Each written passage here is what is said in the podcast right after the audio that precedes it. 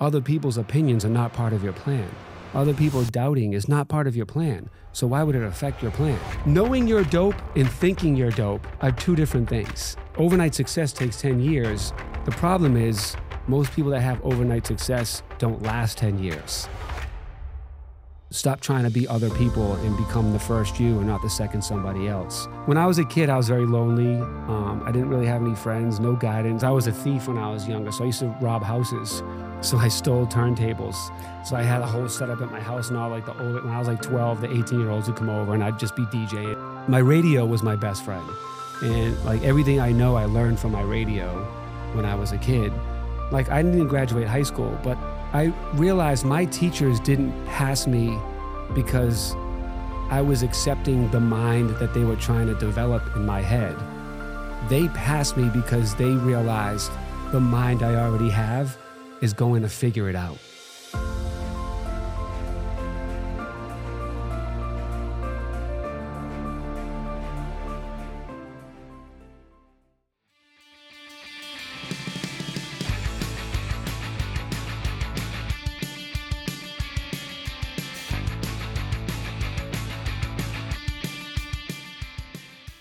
Welcome to the show, Clinton. Thank you very much, Jeffrey. So excited to finally have you down here at Unevolved Studios. Dude, I'm so pumped because I also didn't know that I was going to be getting bowls of acai while I was here. That's right. Does every guest get it, or did I just get one? Just you. Thank you. I- Everyone else, you're you lying, don't it just made me feel better. It's a Clinton thing. All right, thank you very much. I'm a big Clinton fan of bowls. Yes. I even had a bowl cut when I was a kid.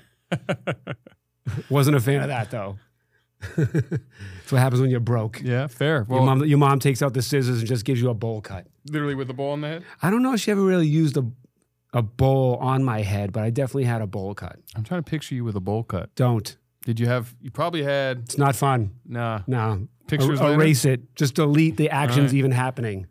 But you, I'm excited because you have such an eclectic background. Um, you know, we speak to a lot of guests. I get to interview a lot of cool people, but very few have accomplished so much and had as difficult of a start, I would say, you know, as as you did. Mhm. And I don't know how much you want to go into your background, but I think it's important because I got to hear you speak. We met at VeeCon. Yep.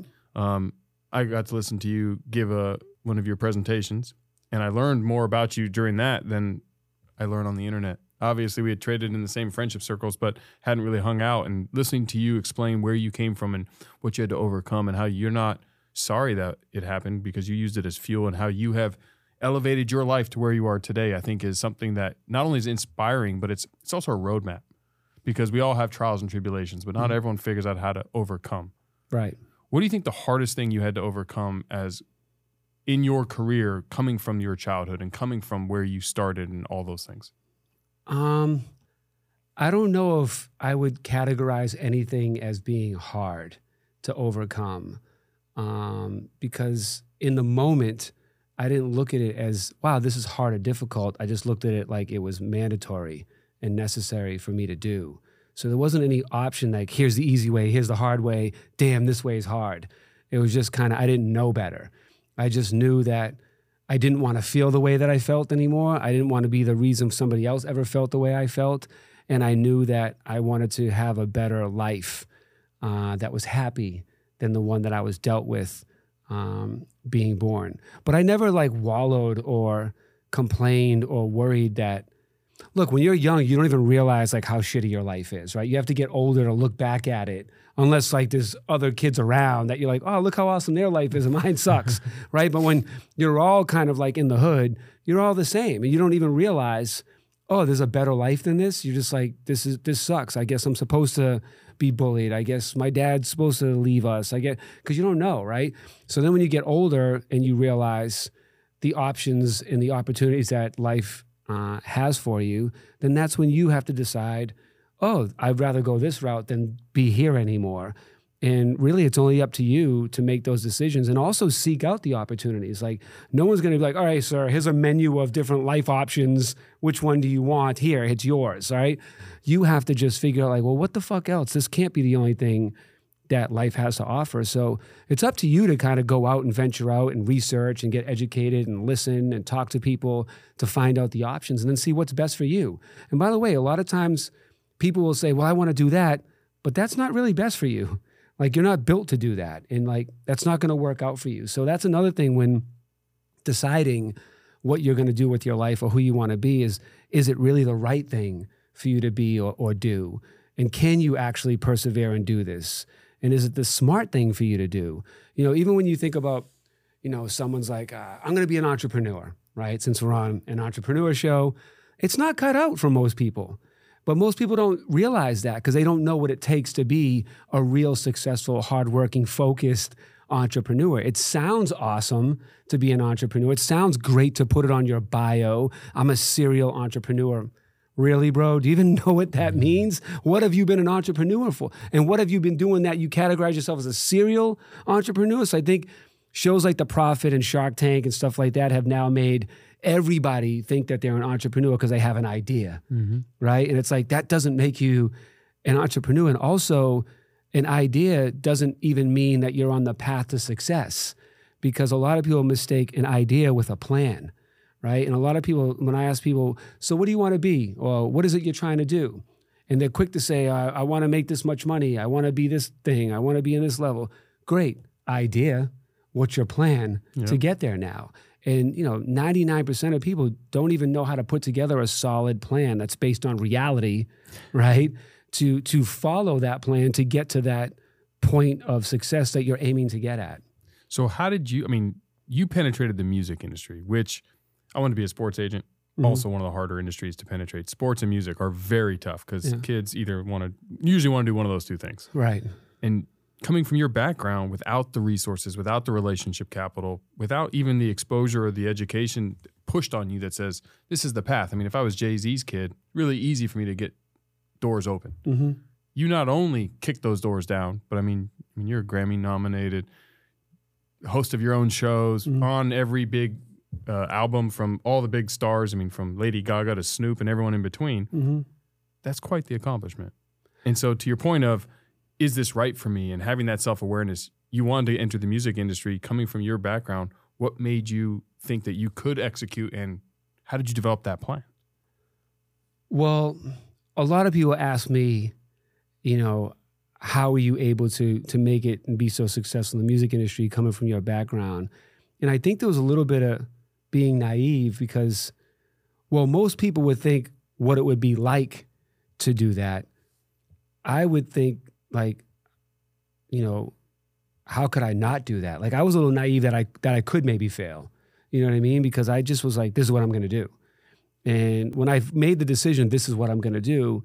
Uh, you know, people would question it and doubt it and whatever. But like, again, going back to when you make a plan, other people's opinions are not part of your plan. Other people doubting is not part of your plan. So why would it affect your plan? Sure. The only thing that should matter to your plan is what you have uh, put together to make yourself uh, be successful with that plan. So, you know, when I was a kid, I was very lonely. Um, I didn't really have any friends, no guidance, no kind of leader to show me how to be a man uh, or do anything. I, I, learned from life, you know, in the school of hard knocks, as as they say. So, um, my radio was my best friend, and like everything I know, I learned from my radio when I was a kid. So um, just kind of making music in my bedroom with my mom's dual cassette deck and like a turntable on it and stuff. I taught myself to hold the the audio uh, the the, um, the phono button and, and keep pressing the other button so I can like a crossfader. And then um, I you know I'd produce for people around my neighborhood, everybody in Boston. I became kind of a popular producer. And I was a rapper back then, and I was a dancer. I beatbox. Anything I had to do with music, I was doing it. All the older kids would come over my house because I was a thief when I was younger. So I used to rob houses. So I stole turntables. So I had a whole setup at my house, and all like the older, when I was like 12, the 18 year olds would come over, and I'd just be DJing while they tried rapping and stuff. So I was kind of like honing my skill at that point, right? But when I was young, unlike today, becoming famous or successful was like not even a real thing. Like no one thought they could actually really become a star. Now everyone thinks they could be a star tomorrow because of social media. Yeah, and it's just like, and they, it still applies. Like they don't understand like what it takes to get there. But even like, as you know, it you know, overnight success takes ten years. The problem is most people that have overnight success don't last ten years because they don't know what it takes to be successful or how to sustain that because they also didn't go through life boot camp. Mm-hmm. You know what I'm saying? To know how to handle certain emotions when they come up, to to understand patience as a virtue, to you know how to communicate right, how to follow up right, how you conduct yourself appropriately around the right people. So that comes with living life in fucking up, right? And and and paying attention to other people and caring enough about others to know what they need or what they feel or how you're gonna be able to provide value to them. So um, it's a long journey to how I became successful with music because I never even feel like, even to this day, I still feel like I'm still trying to go another level up. So it's never like an end goal, like I made it and I did it. Because people say, when did you know that you were successful? Like I don't, I, I'm still like I'm still. Am I? I need another Grammy. I need another, and that's also the spirit of an entrepreneur. Like, yeah, you're intellectually you're aware that I'm doing well. Uh, I did a good job, or I'm pretty good at this thing over here. But the passion and the drive in the heart of an entrepreneur is never done. Never thinks they're good enough. Never thinks that they've accomplished all that they can accomplish. And that's the difference from winners and losers. And I mean losers in the most respectful way. But like a winner just wants to keep winning. A winner celebrates other winners. A winner supports other winners. So when somebody ever hates on you or doubts you like they did when I was young, like they're just not winners. Well, people doubt, I think, mostly from a place of insecurity, right? They hate and doubt because either you're doing something that they don't. If Right. you're successful, you've taken away the excuse because we grew up in the same neighborhood, we have the Mm-hmm. same resources. So if you make it and I don't, I can't use the excuse that this is where I came from. Well, yeah. Well, people can't, especially to your point, coming from the same place, people can't fathom the idea that you might have a greater mind or a better way of thinking or a better skill than they have. Because, like, why do you think you're better than me? We're from the same fucking place. And it's interesting because we all collectively as humans can agree when someone like a Michael Jordan has an incredible physical skill that we don't have. And we'll all say, man, he's the GOAT. He's a legend. He's the greatest. And we're all at awe of his incredible skill that we can physically see with our eyes.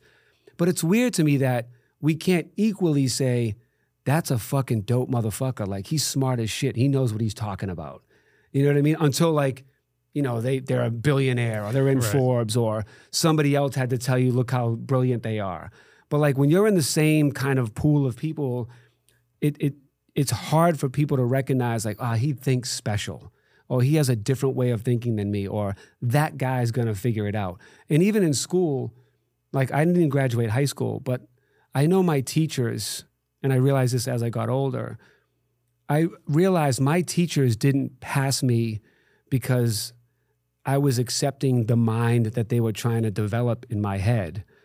They passed me because they realized the mind I already have is going to figure it out. So it's like we can't we can't do anything to this mind. It's one of those creative minds that just you know there's a bunch of people out there that have these kind of minds that just like the traditional way of learning and going through school. It's like ah that doesn't work for me. I need to understand life. I need to understand the logic behind this. I need to break something apart and see how it works and then put it back together again. And that's relationships, business, life, products, like everything. So when you're that curious and that eager to fail and that eager to lose and that eager to just like run in the building without knowing if it's safe or not, like you can't really teach that kind of brain. You know, you're just kind of born with that. Or in your younger years, you lived the kind of life that helped kind of curate that kind of brain. And I know a lot of my the traits that I've developed through my childhood gave me like survival mode. You know, because when I was young, I was uh, sexually abused for many years in my house. Uh, I grew up in rough neighborhoods and I was bullied. So, like, I had to learn how to protect myself from my own bed at nighttime to when I'm walking down the street with food stamps in my hand to buy milk when these kids over here are going to jump me. So, like, I had to learn, or like, you know, because I would always live in black neighborhoods. So, back then, white kids would, you know, talk shit to me because all my friends were black. So, when I'd cross the line into the white neighborhood, then they're like, oh, there he goes. He hangs with all the black dudes. So they want to beat me up. Right. So, like, my whole life was like everybody's coming at me to like tear me down. Right. And then, you know, I've been exposed to dysfunctional love my whole life that I didn't understand what real love was or how I was supposed to actually be treated as a human being until I got like in my 30s. You know, it took me a long time to realize it that, you know, no, life should be better than this. Like, because I always had this like Peter Pan happiness, like kind of personality. And I remember one time, um, my ex said to me, because I'd be like, you know, why is this? Why is that? She'd be like, ah, oh, the kind of love that, that you want is only in movies. And I was like, and I remember sitting thinking to myself, like, that can't be true. It had to have happened sometime in real life for someone to make a movie about it. Mm-hmm. I'm going to work until I find the happiness and love that I deserve and that I know exists. So that moment in your 30s when you you were saying so you found that moment when you realized what dysfunctional love wasn't what you wanted, that what you really needed and wanted in your 30s. What was that triggering event? I don't know if there was, I think it was a, a process. And I think it was, well, I know the moment, uh, but I don't want to put somebody on blast and I'd have to tell the story that I'd rather not. But um, out of respect for my son. Sure. Um, but yeah, so there was a moment that uh, I was like, dude, I can't do this anymore, man. Like, I'm better than this. And now a lot of people feel cocky or it's conceited when you make a when you say a line like, I'm better than this. And what will enable you to be able to say that with confidence and not being conceited is knowing that you put in the work, is knowing that, you know, all the effort that you put in always yielded positive results because of your work and your effort. So at some point, it's okay to say, yeah, I'm pretty fucking dope because I personally built my life and myself by design, not by circumstance.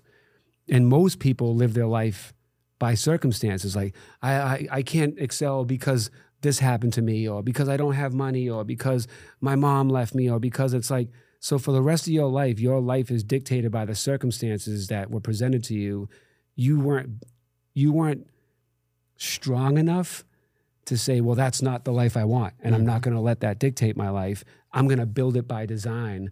And how I built it by design was pay attention to the world and what people like, care about, and don't like, and also taking in consideration of how I felt and how I knew I didn't want anyone to ever feel this way because of me. So Hey guys, I just want to take a second and thank you so much for listening and supporting our show. If it has brought you any value at all, please leave us a review and give us some feedback. We would love to hear about it. Now, back to the show. When I was, since I was, I can remember, I think it was around 11 or 12, I remember thinking to myself, all I care about when I become an adult is two things making people happy and being an awesome dad. Like that's all I cared about because the, they were the things that I didn't have. So I knew that that's what I wanted to present and convey to the world, and I wanted to be that kind of person for other people. And it's it's crazy, man. People go through their whole life looking for answers that either don't exist or they'll never find. Especially when you're looking from them from certain people that don't have the ability to give you these answers. So they then carry this backpack full of pain around, like, ah, if only my dad would give me clarity, if only my mom would do this, or if this bully, or whatever it is, right? And it's like you're holding yourself back by looking for these answers. And I hear people say, like, I'll talk to people and, and I may say something that resonates, and they'll say, man, thank you so much for this. Like, I got to begin my long journey of healing. and I'm like, why do you think it's a long journey? Like, it's not a long journey, it's a decision. That's all it is. And it's a decision that only you can make. And you can make it right now. And the journey's over. There's no more journey. You just decided this won't bother me anymore. Like, I know that I seeked answers from my mom for a long time of like, you know, and, and I don't mean to say this in a negative way, but I'm just being fact, actual about it.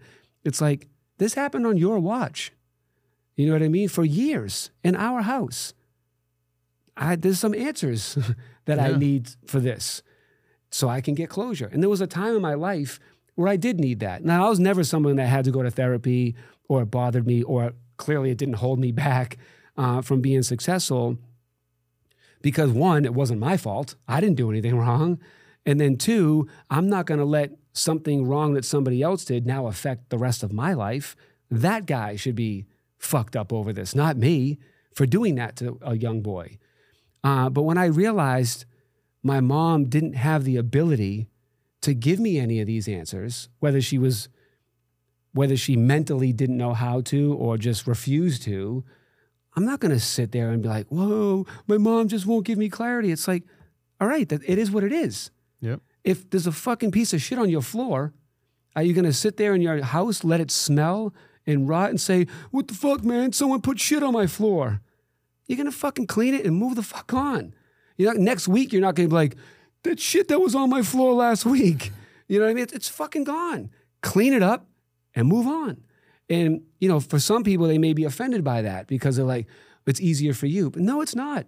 It's the same easy for everybody if you just go into yourself and realize what's holding you back. And what, first, there's a whole bunch of levels to this, right? Sure. One, they don't even know what's holding them back. Two, they don't know how to stop it from holding them back. Three, they don't know how to let go of it. So like we could have a whole podcast just on that topic. But like the the the highlights of it is you're never going to have a fucking awesome life if you're always worrying or complaining about something that wasn't your fault or even if it was your fault, it's in the fucking past and it's over.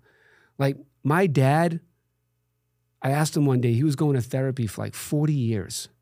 And I'm like, what is your end goal here with therapy? What is your objective? When has mission been accomplished at going to therapy? And he's like, I don't know. And he was complaining about different therapists. And I'm like, the things that you go to therapy for is fuck your mom and dad are both dead.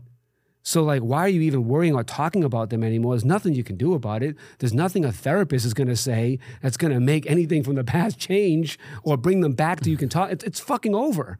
Do you know what I'm saying? It's like, and now it sounds harsh, but the only reason why I can be a little harsh is because I went through it mm-hmm. and I understand. And I'm just kind of being a little tough about it, more like a coach. Like, you can fucking figure this out, not more like you're a loser that can't figure it out, right? Sure. So, like, yeah, man, I can keep going on about this, but No, I think it's important because part of the theme of my show is about success formulas because I think success is formulaic. I my one of my biggest pet peeves when I'm talking to young young adults or people trying to be successful, and they always ask me, "Hey, how, how can I be successful?" And they're chasing the wrong thing. right. And I think one of the things you just hit on, and I actually had never thought of it this way, is it's a decision. Mm-hmm. It's not like you said. It's not a journey to get closure. It's not a journey to. We all have pasts. Mm-hmm. I mean, I remember the moment. The moment I decided I will never not have enough money for my family was the day I had to borrow money from my step from my father-in-law. Mm-hmm. And we were a young family, and I went and I had to ask him like, which was it took a lot from my ego. Yeah. And he wasn't a wealthy guy, but I went to him. And I said, "Can I please borrow five hundred dollars?" Because I had to make a payment, and I didn't want to ask my parents again. And I remember driving home, and I was like, "This is the last time in my life I'm asking another human being to help me support my kids." Mm-hmm. Well, at the time I had one kid, my kid, and my wife. Right. And that was that moment. And I made a decision on that drive home that that was never happening again. Now, what do you say to someone that says, that's a great decision, but what if next month I'm in trouble and I do need that again? What do I do then? Well, when I made the decision, I, I made a plan that was clear, which was I'll work a second job if I you have up? to. You did. you you did. that one? That was that was very well done. I mean, you're a producer, Uh, right? and Way I love produce. pickleball, so it's back and forth. but but ultimately, I think that I had never thought about it. Thought about it as making that decision mm-hmm. that the pain stops now. Mm-hmm. That it's not like, hey, how do you put the past in the past? You decide to put the past in the past, Right. and that's what a lot of successful people do. Right. Tomorrow is a new day. Mm-hmm. Today is a new day. Bro, if you break your leg at 16 riding a bike, right? And like, are you going to complain 10 years later about that time you had a broken fucking leg? It happened. It's over. So why are you letting something else that's not your fault? And by the way, this is the way, this is another reason why. Because a lot of people, like, for the rest of their life, they're like, but why? Why? Why? Mm-hmm. Right? In why, why did my father leave me? Why did this happen? Why were we broke? Why didn't this happen?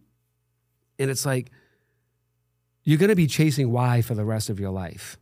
You have to let why fucking fly away because you're not going to get the answers to the whys that you think that you need to move on. And you, can, get them. What are you going to do with them? But yeah, and then and then what? Then you're gonna still complain about it. Then you're gonna be like, after I got well, I left because you know I thought you sucked and I didn't want to be a dad. Now what? Yeah. Why did I suck? Like it's just like it is. It just fucking happened. It is what it is. That's your life. And like I don't even look at my life as I overcame trauma or adversity or it was tough. Because look, everyone has a fucking past. Everyone has shit they went through, right?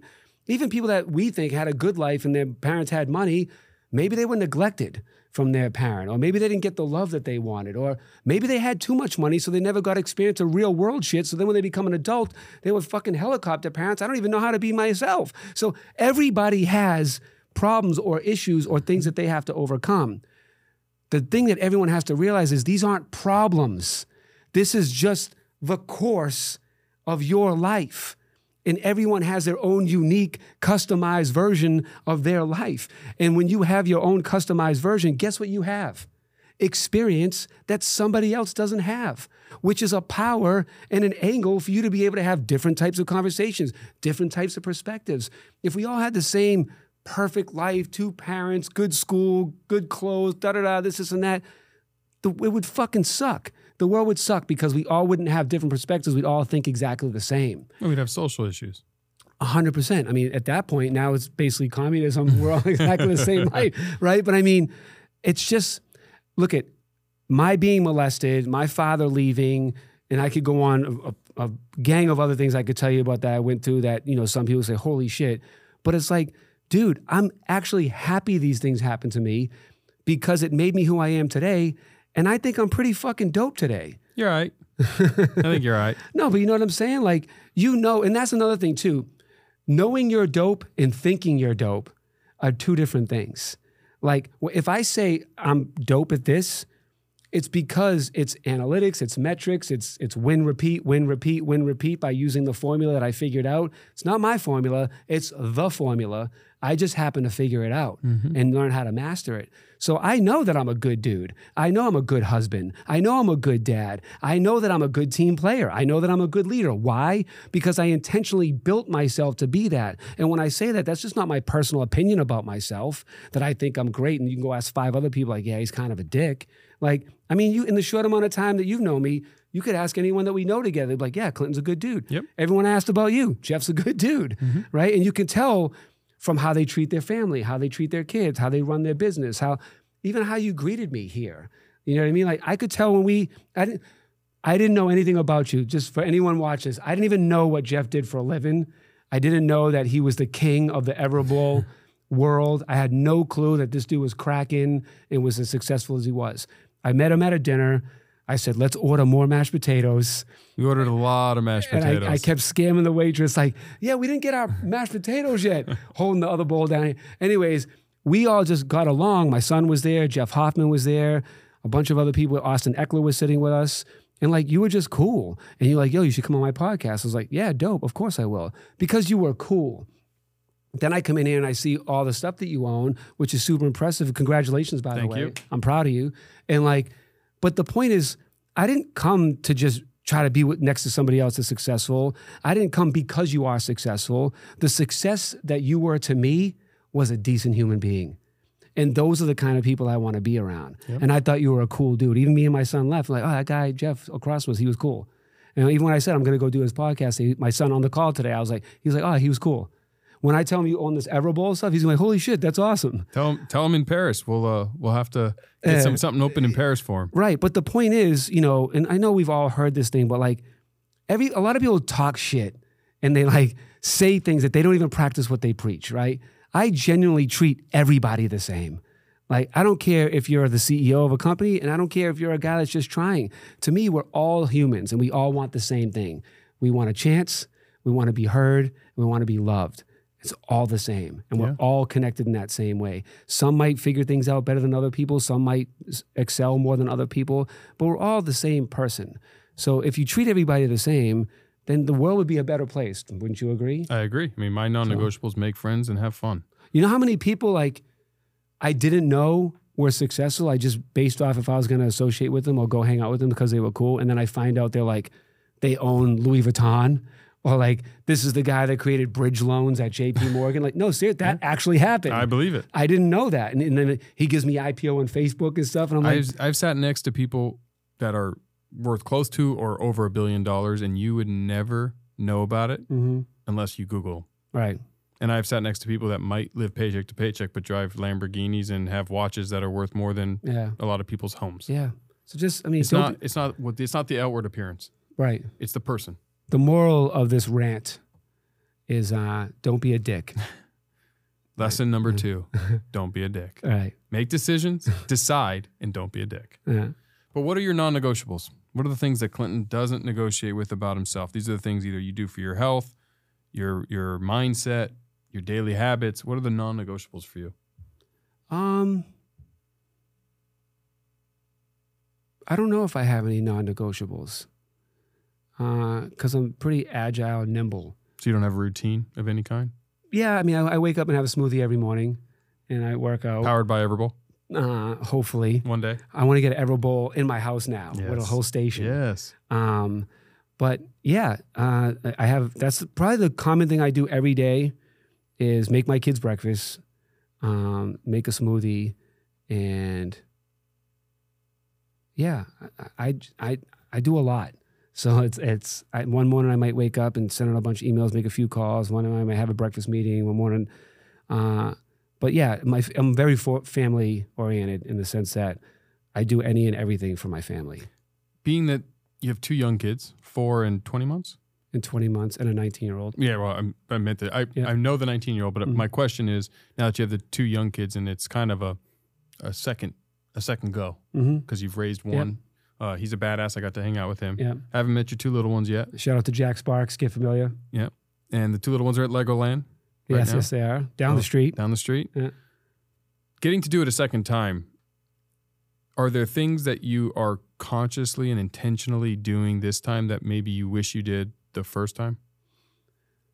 Um, there isn't anything I wished I did the first time because um, I was pretty conscious of myself and self aware of what I may be doing wrong. The only thing I did learn from my first marriage after it was over is that, and maybe this can help another entrepreneur that feels like, but the business is everything. I'm working hard for our future. You got to just give me time. Because we all, as entrepreneurs, we all feel like, as much as we love our family, as much as we're there for them, we feel like our time and focus on building the business is is building their future, right? So sometimes we may neglect or push them off a little bit because we got to focus on this thing that we think is the thing that's most important for their future. Well, it's modern day hunting.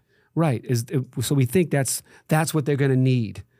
Sometimes neglecting the fact, but what they need right now is you. Yep. Right. So you have to find the balance between building a future that you want to build for them and building the present that they want of you right now. So that's one thing I learned. Another thing I learned was my wife, my past wife, was so quiet. Uh, and I, I thought all of my traveling, like I was gone like 80% of the time. I thought she was just cool with it. Like I used to brag about it, like, man, my wife's so cool. She doesn't even check up on me. Like I could literally have girlfriends all over the world and she wouldn't even know because she just lets me do my thing. Um, and she had said, Who am I to come in your life and stop you from living your dream? And I thought that was a pretty noble thing to say. So I thought she was okay. When as our marriage, you know, started to fall apart, I didn't. I realized she just didn't have the courage or the ability to tell me it wasn't okay, and like I didn't get married to be abandoned. So I think if there's any entrepreneurs out here that are paying attention to this, and they're so focused in their family's future, and I'm trying to provide, and this is my goal. I can't let people down. Like check in, check in with your wife, check in with your husband, check in with your kids. Make sure that they're actually really okay with what you're doing. Let them be open and free to tell you their feelings. Uh, because honestly, like you can go five, ten years and build all these businesses, and yeah, you're great. The world thinks you're great. You're on awesome podcasts and you're in magazines and stuff. Meanwhile, they're broken. They have, you're building a different kind of broken in them that you've been running from. That you were broken when you were a kid, Mhm. and you're thinking that you're trying to build a great life for them, so they don't have to go through what you went through, but they actually are just in a different way, and you're the reason. So I would say just be conscious of your family and your kids and your wife and and and check in and ask them, talk to them. No, it's great. I mean, those are balance is one of the hardest things for entrepreneurs. Mhm. It's hard to be and And for trapeze artists, and for trapeze artists and for trapeze artists. yeah, Yeah. yeah, high ro- high rope. High rope Yeah. entrepreneurs on high rope. hmm That's uh that's true. I seen a, a great quote that they had up there from me. Yeah, there is. Yeah, when you compete with yourself, you can only get better. Yeah. When you compete with others, you're only aiming to be their best, which may never be your best. And the reason, so that's a quote of mine from my book. And the reason I wrote that is because I constantly see, especially younger people, like trying to emulate other people, trying to do what they've done, trying to be who they are. And there's such a lack, there's such a, a gap between people that are successful, people that want to be successful, and then this area right here where they don't understand what it took for this side to become successful. And they think they can watch a podcast, go to a conference, read a book, you know, listen to those that have been successful. Those are great tips and like guidelines to help you understand some of the things you wouldn't know. But like, you don't know what it's like to get knocked down until you get knocked down. I can tell you, but it's a different feeling. We're built different.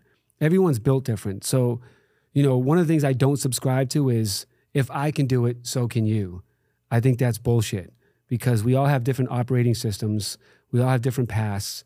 We all has, as you can see, shit that happened to me, it doesn't bother me. There's someone else that's in therapy for the same thing. There's someone else that became a drug addict or an alcoholic because they went through that, those things. So everyone's built different. Just because we're from the same hood, same economic background, same race, same religion, whatever it is, and I did well, it doesn't fucking mean you will too.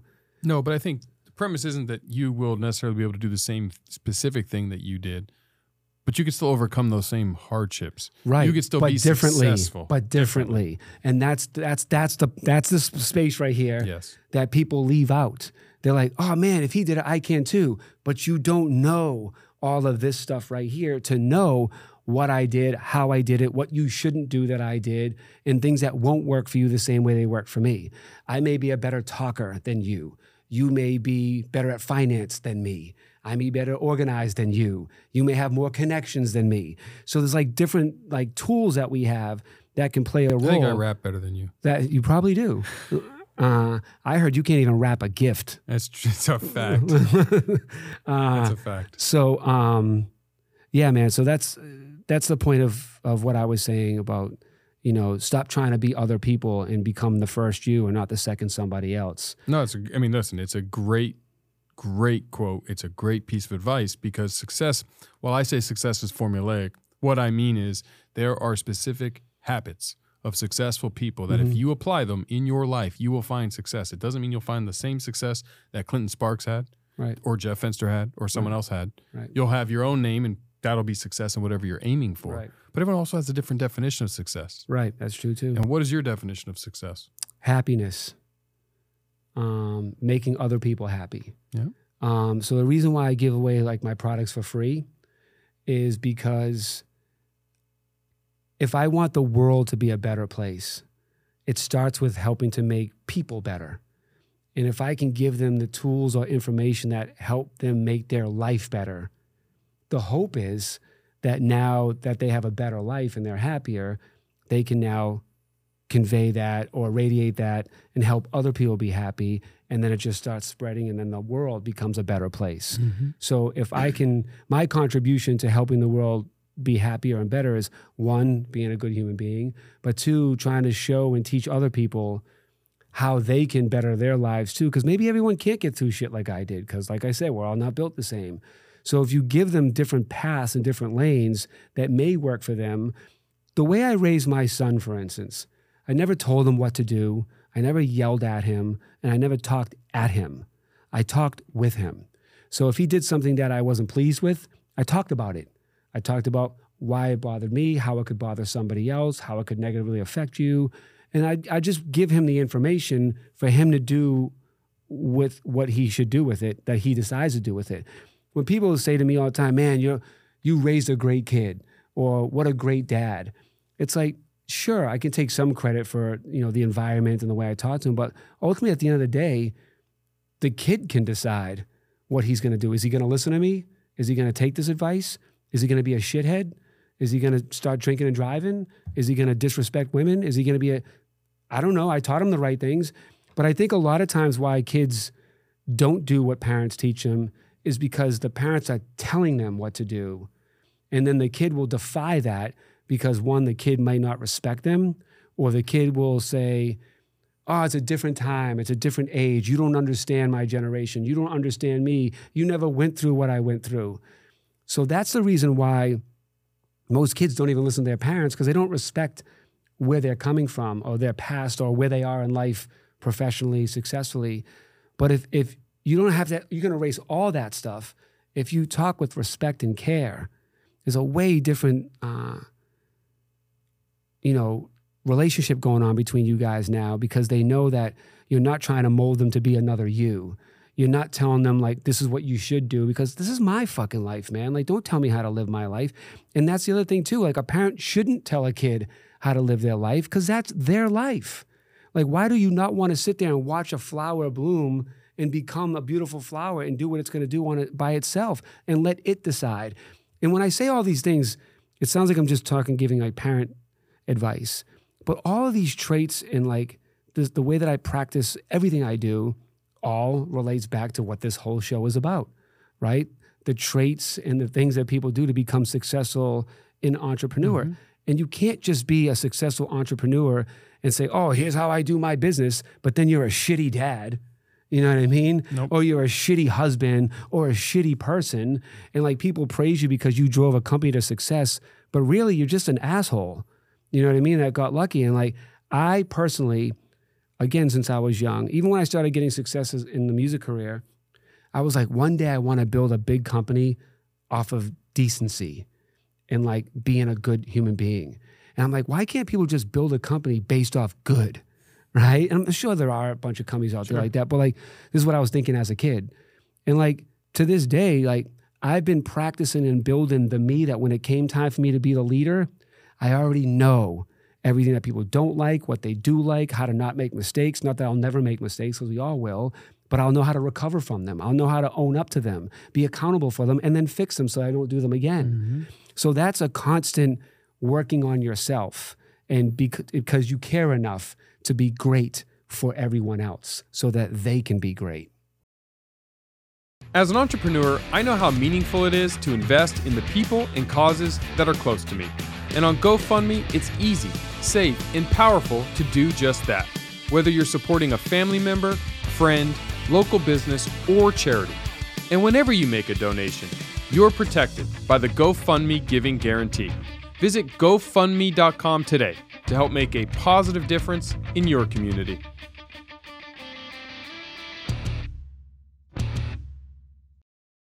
Hey, fitness fans, ready to crush your fitness goals? Make your move to EOS Fitness, where becoming a member starts at just $9.99 a month. Gyms are open 24 7 and packed with the latest gym equipment to keep your workouts fresh. What are you waiting for? Give them a call, drop by, or hit up jefffenster.com forward slash EOS to join. EOS Fitness, better gym, better price. Now, let's get after those goals. It's beautiful beautiful. Are you talking company, about my shirt again? Company built off good. and your shirt. it's a beautiful much. shirt. Thank you very much. So the next question I have Dude, when you, do you find time to fucking build those guns? Every morning. Do you? It's non-negotiable for Is me. that what you do? Yes. That's your non-negotiable, the I, gym? I think you talk about success, and the worst thing I see from a lot of my friends who are successful in business is they've neglected their health. Right. They're going to die young. They're overweight. Their cardiovascular system's terrible. And what they fail to realize is success is a three. I believe success is 360 degrees. Mm-hmm. I don't want to be successful in business and suck as a dad and a spouse and a friend and health. Mm-hmm. I don't want to be the healthiest guy in the world mm-hmm. and be broke. Right. I want to be successful at everything I do. Right. And I got to lead by example. Right. And I've this is where I think as a parent, my number one job is to teach my children how to be successful. And I have to demonstrate it because when you look at a family, a kid that grows up in a house with drinkers, they're mm-hmm. more likely to drink. In a mm-hmm. house full of smokers, they're more likely to smoke. Right. If a guy watches his dad beat his his wife, that kid is more likely to beat his wife. Mm-hmm. It's like proven. Right. So I want to show my children, like, hey, I take my health seriously. I take my business seriously. I take my relationship seriously. Right. I take my education seriously. Focused. Everything I do, I strive for success. So I work out every day. You know, I got another answer for your question. Okay. When you ask me, what is success to me? Mhm. Success to me is when people speak highly of you when you're not around and they have good stories to share and they have good memories to share, whether it's with your family or with other people. Um, I think that's success because that means you've built such a sound, stellar you that wherever you go and whatever you do with whoever you do it with, you leave a positive stamp.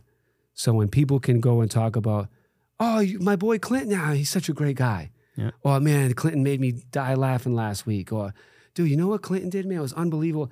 That to me is is the mark of success. It's not a bad. It's not a bad answer at all. All right.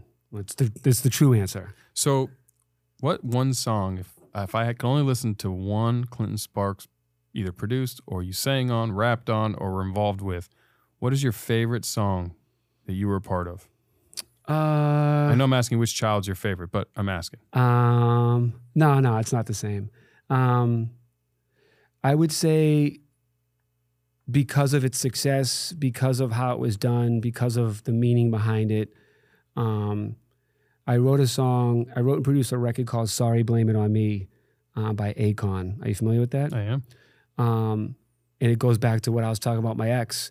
Um, so that song was really a very real song to me because the first verse, I was singing to my ex about I'm sorry that I'm gone and I travel all the time. I'm not there as much as I, I should be. The second verse I wrote to my mom, apologizing on behalf of men and my dad. Sorry that you know he wasn't the man that you needed him to be to be there for us as a family. In the third verse, I'm singing to my dad who's like, you know, I know you think because you're around now that everything's cool, but it's not, bro. And like all this fucked up shit is like it's your fault and the blame's on you. So like it was a very real song for real things going on in my life at that time. And I think uh, the story and the message was really profound that could stand the test of time for anybody that uh, was in that in these spaces. Um, and then Akon went and changed like six lines in it and made it so it's not as timeless as it was when I wrote it. But because he was going through a controversy at the time, so he like added Verizon and Gwen Stefani and things in there. Like one day you might be like, "What's he talking about?" Uh, but I still have the original version that I wrote that he sang. That's exactly how I wrote it. Uh, so I, I'm most proud of that record. It debuted number seven on Billboard. It was my first uh, hit record, top ten. That was your first one? that was the first record I ever wrote Really? and it went straight to Billboard top 10 and it went to one of the biggest pop artists in the world, Akon. Yeah. And the second record I ever wrote went to Beyonce and she recorded it. Wow. How did you get the first record you ever wrote to Akon? Well, because I was a, a DJ on the radio at the time and I'm The one in Boston? I was in Boston. At this time I was in Boston and Connecticut. Yeah, I was just in Boston and Connecticut. And because I had, I built my syndicated radio show in 22 markets, Mhm.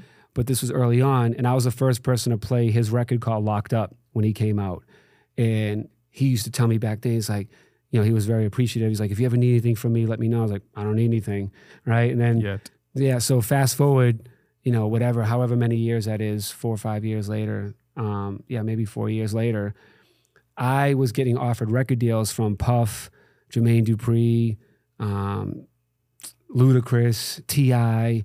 Everybody was offering me record deals, Eminem, and I was thinking to myself because I was a I was a pop and DJ at the time, um, so I was like, man, who should I get down with? Who would be the most valuable to be associated with? And as I was thinking, I was like, everybody associates me with all of them, anyways, right? So, like, why do I need to sign to one? So I was like, I'm just gonna go make an album the way that I think a dope album should be. And then I'm gonna just go figure out how to do this on my own. So I call, I hit Akon, I text him and I said, Hey, I got a record I need you to cut for me. Remember when you when nobody would would listen to you and I did? And he goes, Yeah. And I go, Well, now I, I have a picture I need to paint and I need you to help me paint it. And he was like, Cool, whatever you need. And I was like, Cool, I'll look at your tour schedule and I'll just show up backstage one one place.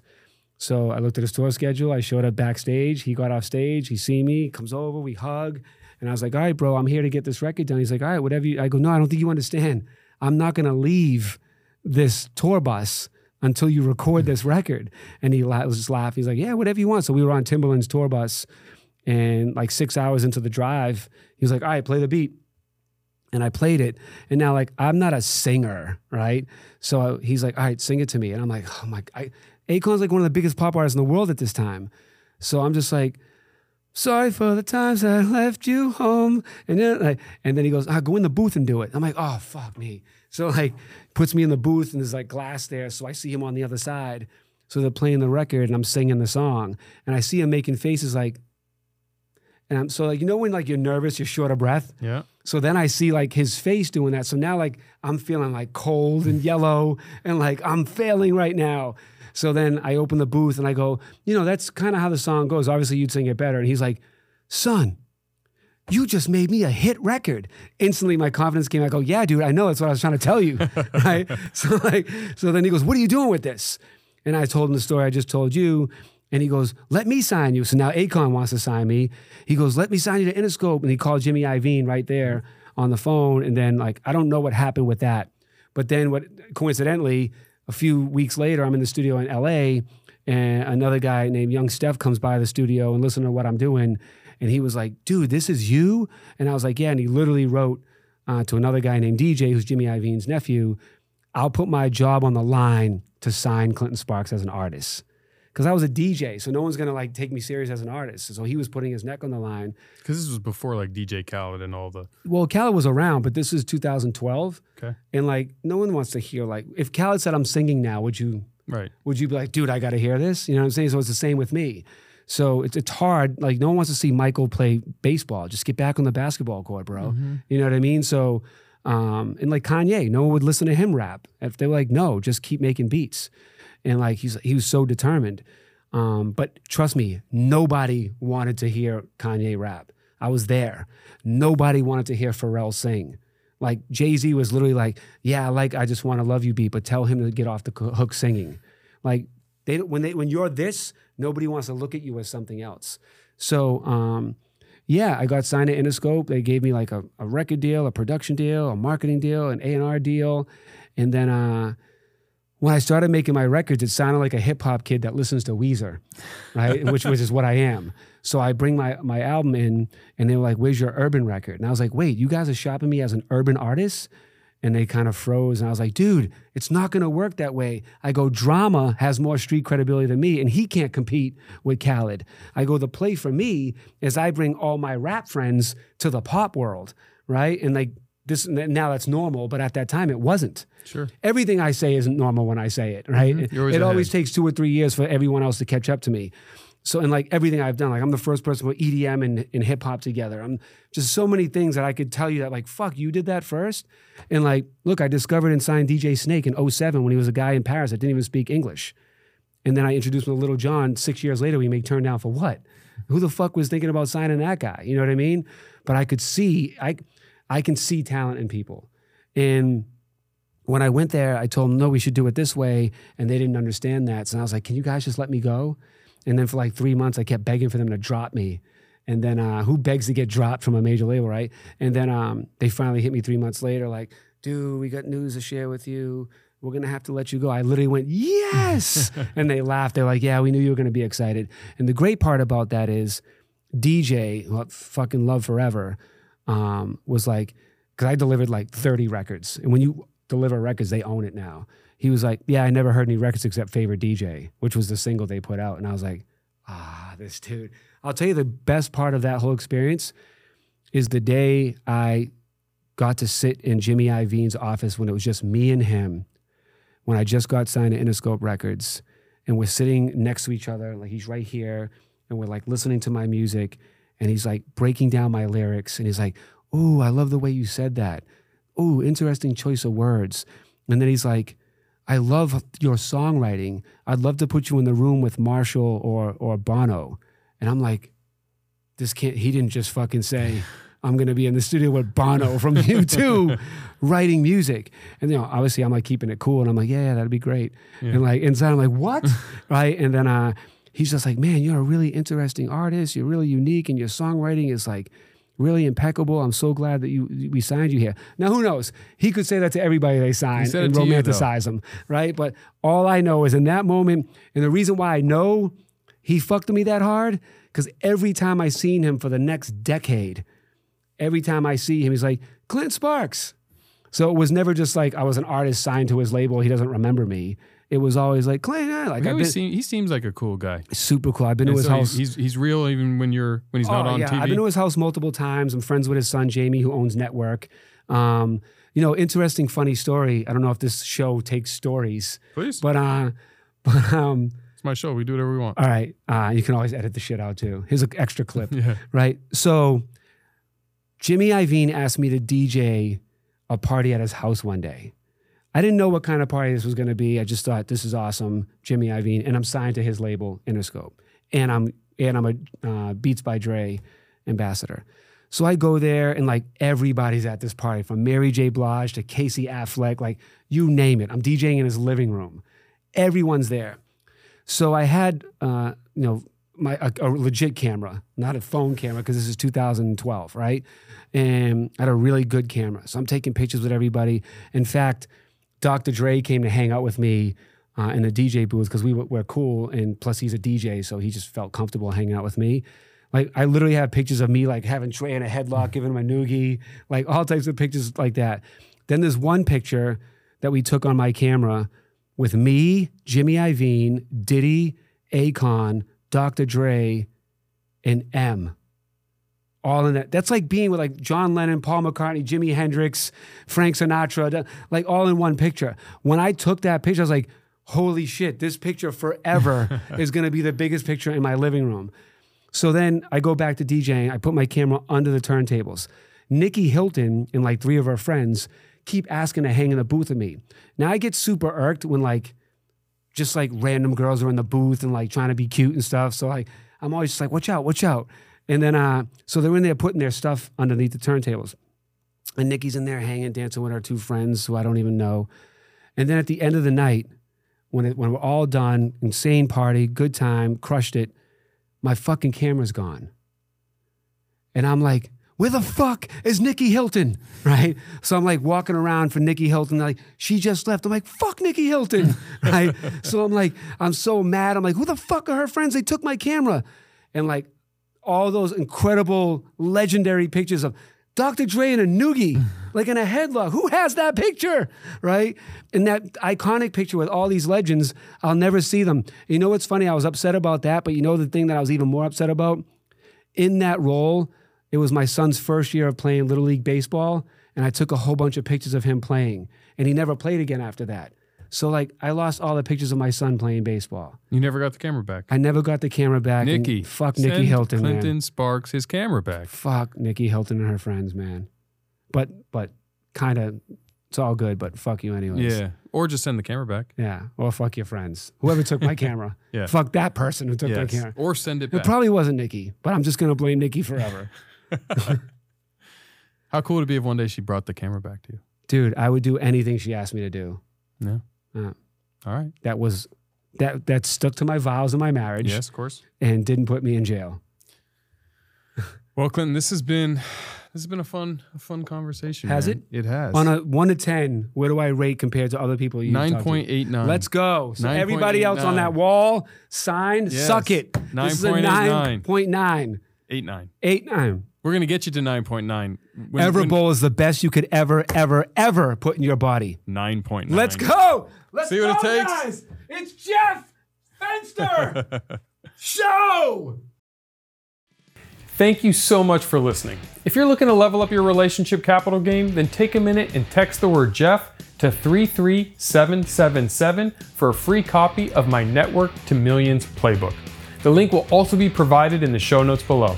See you guys next time.